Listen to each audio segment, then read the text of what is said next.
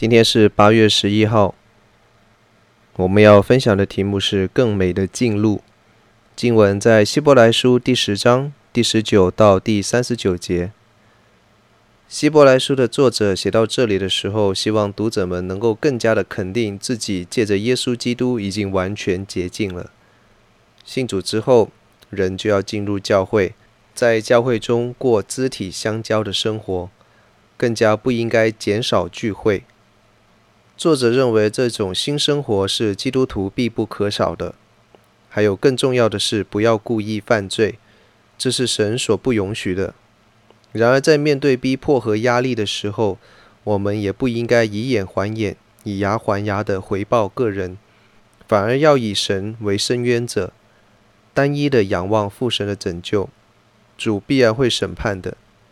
信徒也要追想自己昔日是如何在大患难当中，仍然能够甘心乐意地去面对。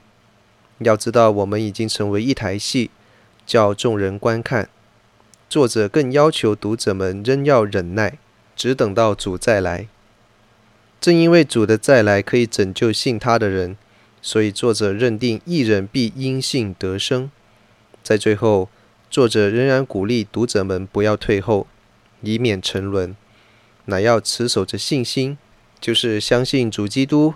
和他被钉十字架的死亡，成就了我们的拯救，使我们能够得着完全的救恩。可见，作者认为更美的进路就是信心了。所以在下一章当中，作者列举了自创世以来的信心伟人，作为读者们的榜样。很多人都会觉得教会有很多地方不合自己的心意，有太多的规矩和要求。但在这段圣经当中，我们重新看到肢体互相之间的支持是非常重要的。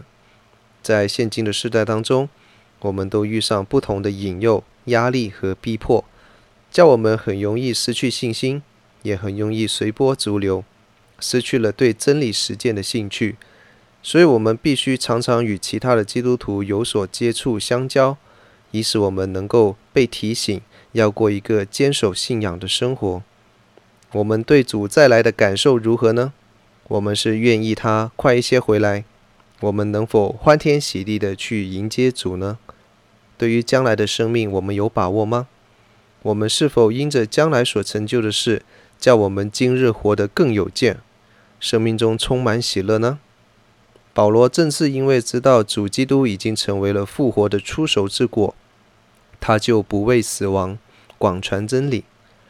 今天我们能否委身基督，生命能否活得更有动力和意义，正在于我们是否知道主是掌管明天的。